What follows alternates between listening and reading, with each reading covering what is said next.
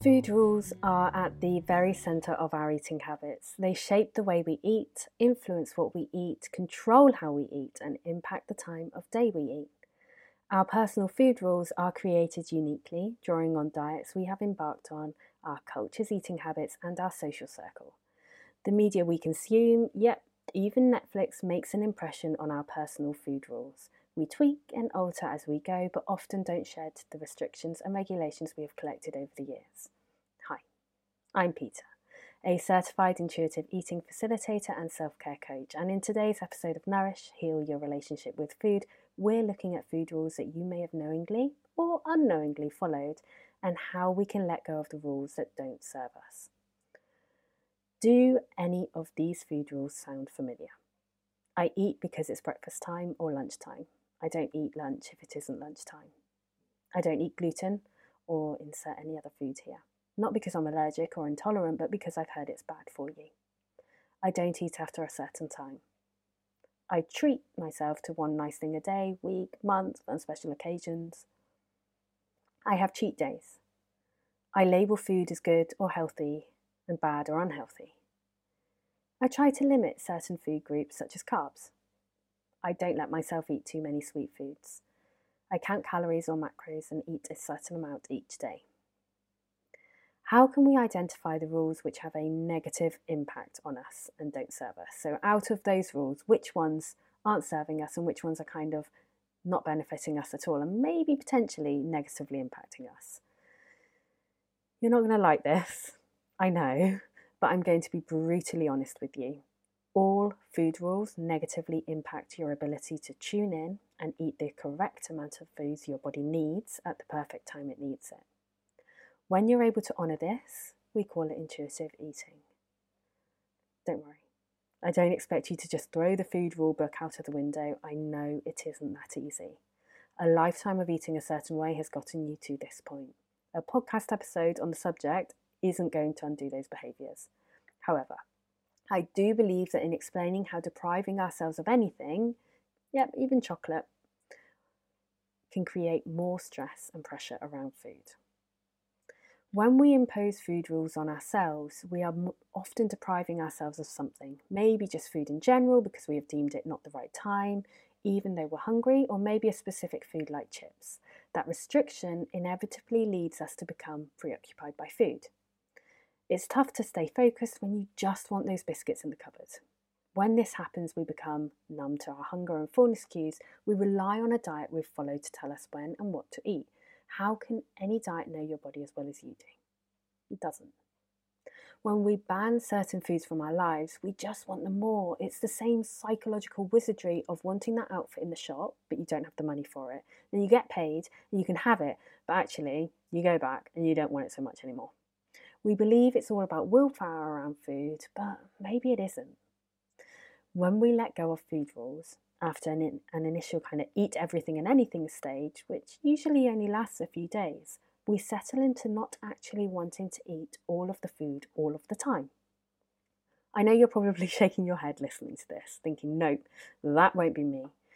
But there's no way you'll eat and eat and eat when you're being mindful and tuning into how full you are. Eating lots of the same foods, like chocolate or chips, gets sickening very quickly, and you'll be craving something lighter, as quick as you polished off that chocolate bar when you first decided to have a go at intuitive eating. Due to how restrictive diets are, scarcity mindsets set in. So our minds haven't evolved since the Stone Age. We still kind of think and see threats such as a restriction of food in the same way. We aren't processing it as ourselves choosing to restrict it, but just that there isn't enough. This scarcity mindset is the reason you go crazy on a cheat day. Subconsciously, you're convinced you don't know when the next time is that you'll be able to eat this much food again. And for most of us, we're in a very privileged position where there is always going to be food in the fridge or the cupboard, or when we're out and about, we can always pop into a shop or a cafe to grab a snack. Food is all around us, and in the Western world, most of us are very privileged to not have to worry about starvation, but our subconscious doesn't know that.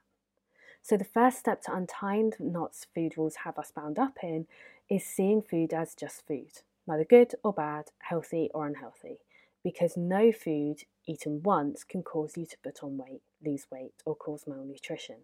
It's only our behaviours around food that cause those things, not the food itself.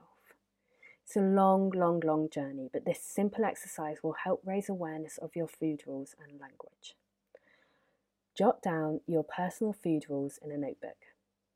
Write down all of the language you use to describe food good, bad, clean, dirty, healthy, unhealthy, junk food, etc. Think about when you say these things. So, when a friend asks if you fancy going for a coffee and cake, and you reply, Oh gosh, I'll just have the coffee. I've been a bit naughty recently and I can't have the cake. I need to be good. Jot these down. Writing as many as you can down is going to make you more aware of your language around food when it happens in real time. Try to catch yourself when you use this language and correct yourself.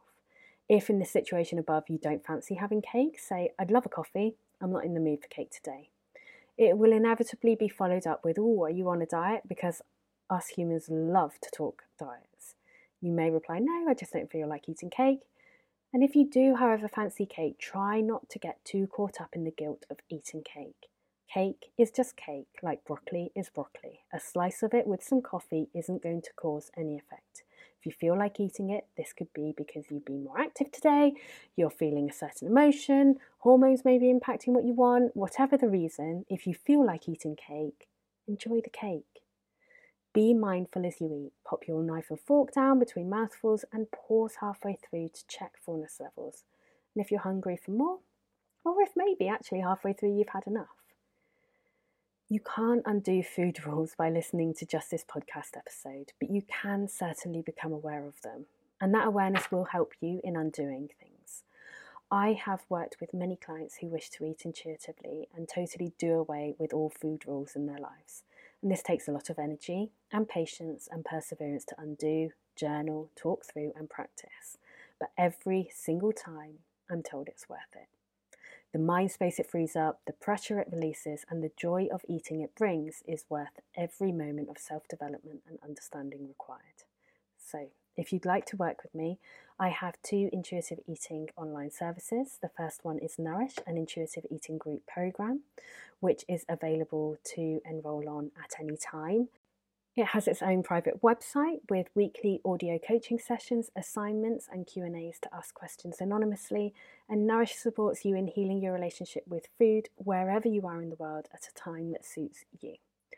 Nourish includes direct email support with me, a certified non-clinical intuitive eating coach, and there is the optional add-on to have Voxer support with me. Voxer is a free voice messaging app, so you can have kind of in the moment um, the opportunity to, in the moment, voice message me with what's going on, and then I will get back to you during work hours and support you and coaching you around that. And it's a really great way of working together because it means that we're able to very quickly narrow in on the things that you're struggling with. And the other way to work with me is through private one to one coaching. So, work with me, your intuitive eating coach, through a tailored package of coaching sessions exploring your eating habits and beliefs and heal your relationship with food. So this package also includes voice messaging support via Voxer and direct email support with me and recorded coaching sessions delving into your weekly assignments and what you're personally struggling with. So this is less um, generally structured and it's more structured exactly around what's going on with you and tailored to suit you. For more information on both of those services and check out my blog and website, please head to nourishingsoulfully.com. Until next time, be gentle, be kind. Remember, you're doing the best you can, always.